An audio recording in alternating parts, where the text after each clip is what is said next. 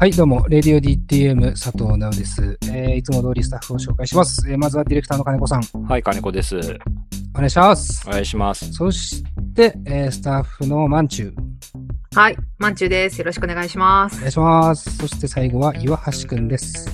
はい、今橋です。おお願いします。えー今日は4人全員揃ったということで、久々っすね、まずマンチューが。お休みいただきまして。なん。か、お休みいただいたってね、本当に差し上げたほどではないん。ですけど、えー、何してたのえ、なん。か通常通り、通常運転してた通常通りって感じですね。僕は、あの、マンチューのことは、夜分遅くに失礼します。基本的にはね、あの、情報を得てますけど。ありがとうございます。なん。か順調にいろいろやってるよね、あっちの配信もね。うんでもなんかちょっと今ネタに困ってる状況ですかね。あ、そうなの？え、うんだって、マジック・ザ・ギャザリング始めたじゃん。そう、だからみんなでやろうって、BTM とみんなでやろうって言いたいんですけど、PUBG の二の舞になるかもしれないけどね。いや、そう、なんかちょっと、ちょっとだからそれが怖くって言い出せないんですよ。うん、いつでも言ってよ。全然断るし。いや、やってよ。そこはよ。マジック・ザ・ギャザリングやってる話と、あと、ノマドランドが見たいって言ってた話と、うんあと何したかなアルバイト経験が結構豊富だって話は聞きましたね。いやもうなんか、もうその話はいいっすよ。めちゃくちゃ聞いてるじゃん。なんでだよめちゃめちゃ面白いよ。あのいやいやいや俺普通に聞いてるから。いやいやいやいや。なんか、聞かなきゃとかじゃなくて、なんかね、マンチューのあのテンション感は嫌いじゃないというかね。ああ、嬉しい。うん。お風呂場とかで聞いてますけど、僕は。ちょっとなんかすごい汗かいてきちゃったから、もうあの、DTM の。今日も楽しく話していきましょう。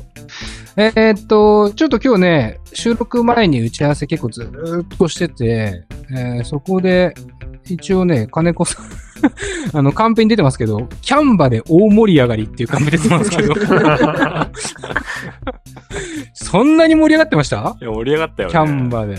えー何の写キャンバっていうサービスがあってね、何の写真使うかの時大盛り上がりしてたじゃん。そう、ちょっとね、一回説明させて、確かにそれが盛り上がってた、めちゃめちゃ。それ間違いない。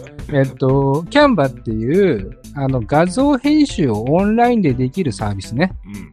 まあ、こう最近オンラインクラウドサービスって多いじゃないですか。僕らはもう、えっと、 Slack とか Notion とかね、うん。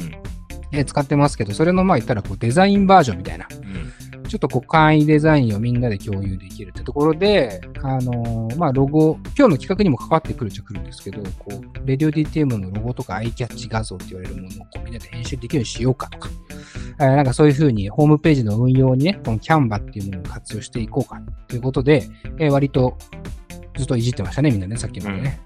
うん。これで、まあ、あの、キャン、なんて説明したらいいんですか？今日の配信を聞いてる人は、まあ、このアイキャッチ画像を、あの、決めるときに盛り上がったんだろうなって想像してもらえればいいのかな？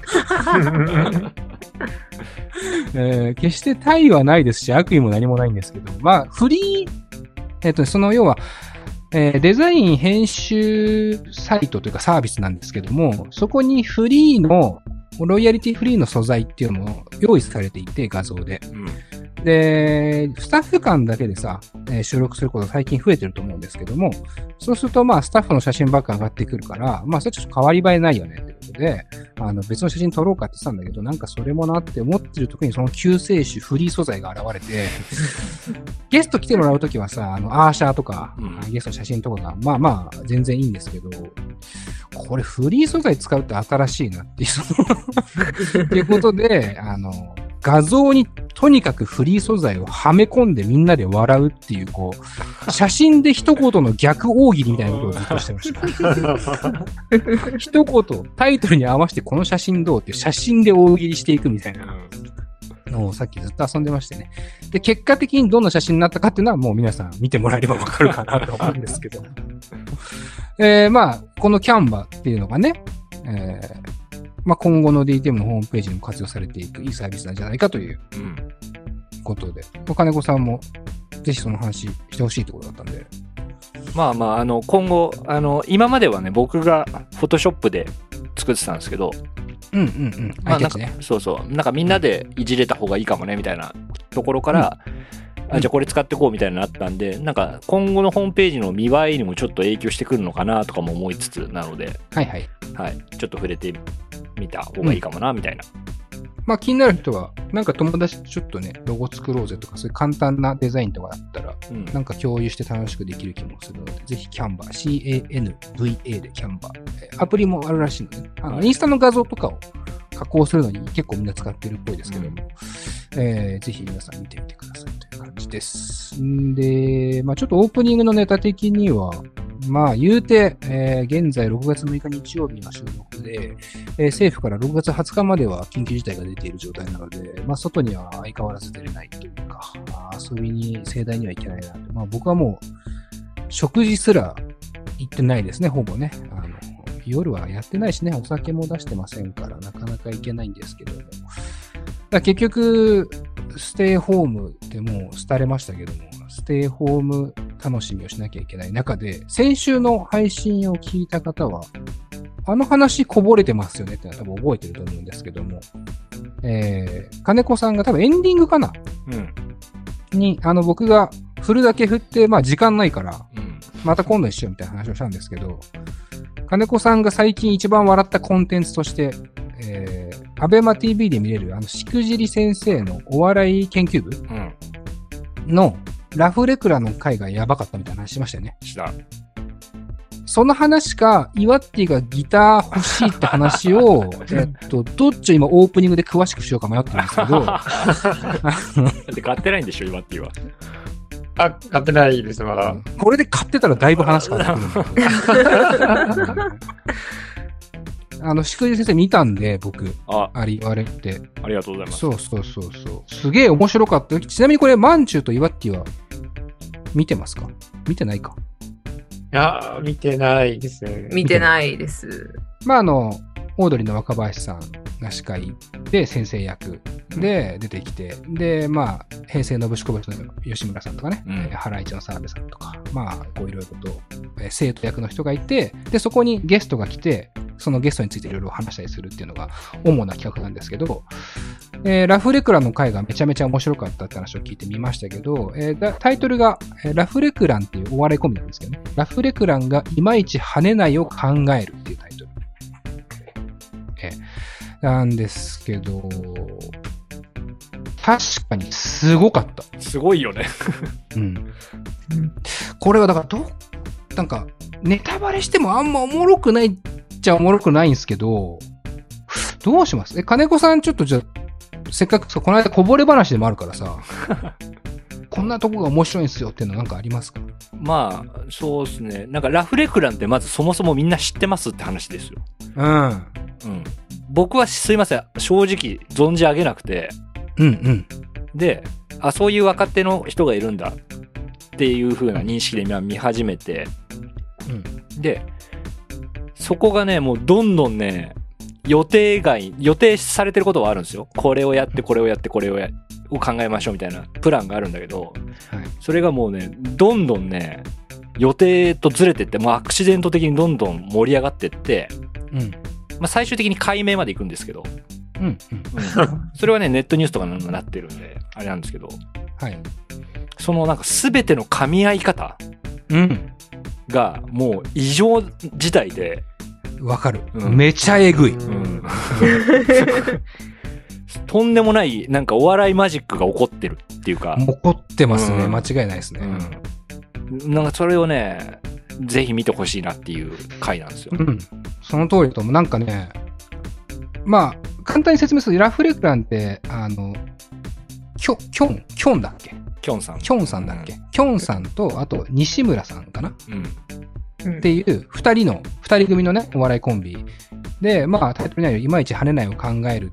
で、原因は何かみたいなのを三つ出すんだよね、マネージャーさんからそうそうそう。で、一つ目から大盛り上がりしてどうなるかっていう顛末が面白いんだけど、あの、金子さんが言ったみたいに、なんかね、アクシデンタルに物事が進んでいくんだけど、そこに登場してくる主役であるラフレクランと、司会であるオードリーの若林さんと、パネラーである信子部の吉村さんとか、ハライチさんとかの、あの、ケミストリーが激烈にえぐいです、マジで。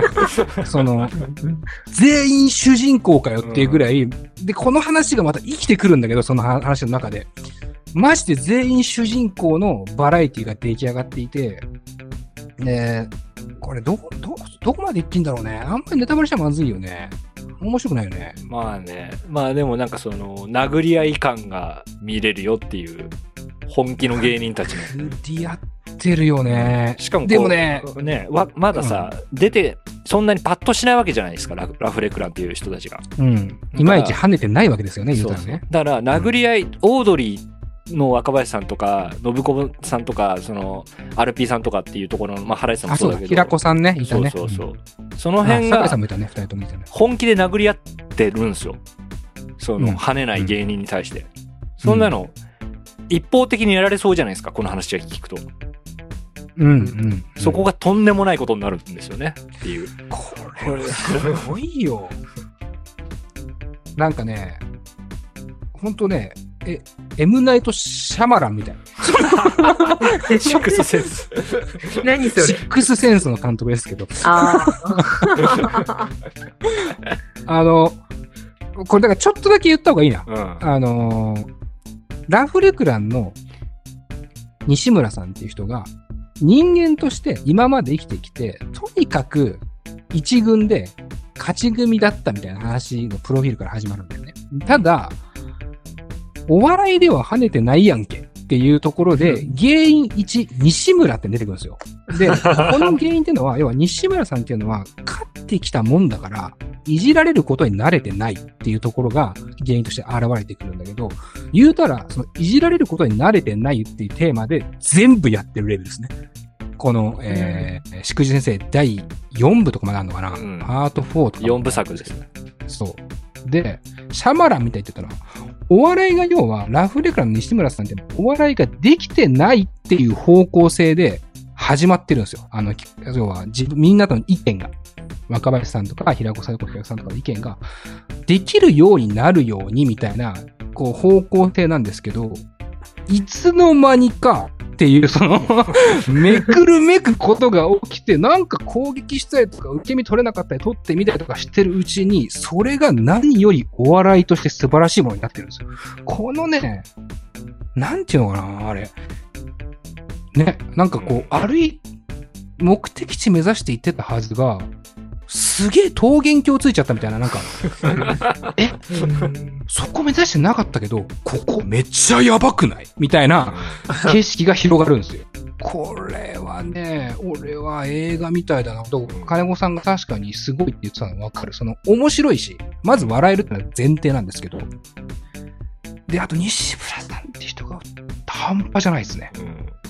半端じゃないと。俺もう、確かに見ててもちょっと、うん、うなってしまいました、確かに。うん、ぜひ、これはね、あのー聞いているリスナーの方にも、そしてスタッフのね、マンチュー、岩木にも、ぜひ見てほしい。なんなら生解説しながら一緒に見たいぐらい。いわゆる本当に、あれですよね、でき、できちゃってるし、むちゃくちゃ素晴らしい完成度になったバラエティの、まあ、例ですよね、あれはね。うん素晴らしいと思いました。はい。えー、ラフレクラム会ね、祝1年生の皆さん見てみてください。まあそんな感じで、じゃあちょっとオープニング一曲、これもすごいなっていう部分で、俺選曲するんですけど、えー、オープニングの一曲は、えーこの曲でいきたいと思います。えー STUTS、フィーチャリングも一応言ってきますか。松たか子、ねね、えー、角田晃広さんですよね。東京03のね、角ちゃんと 3exes で、 Presence 3。どうぞ。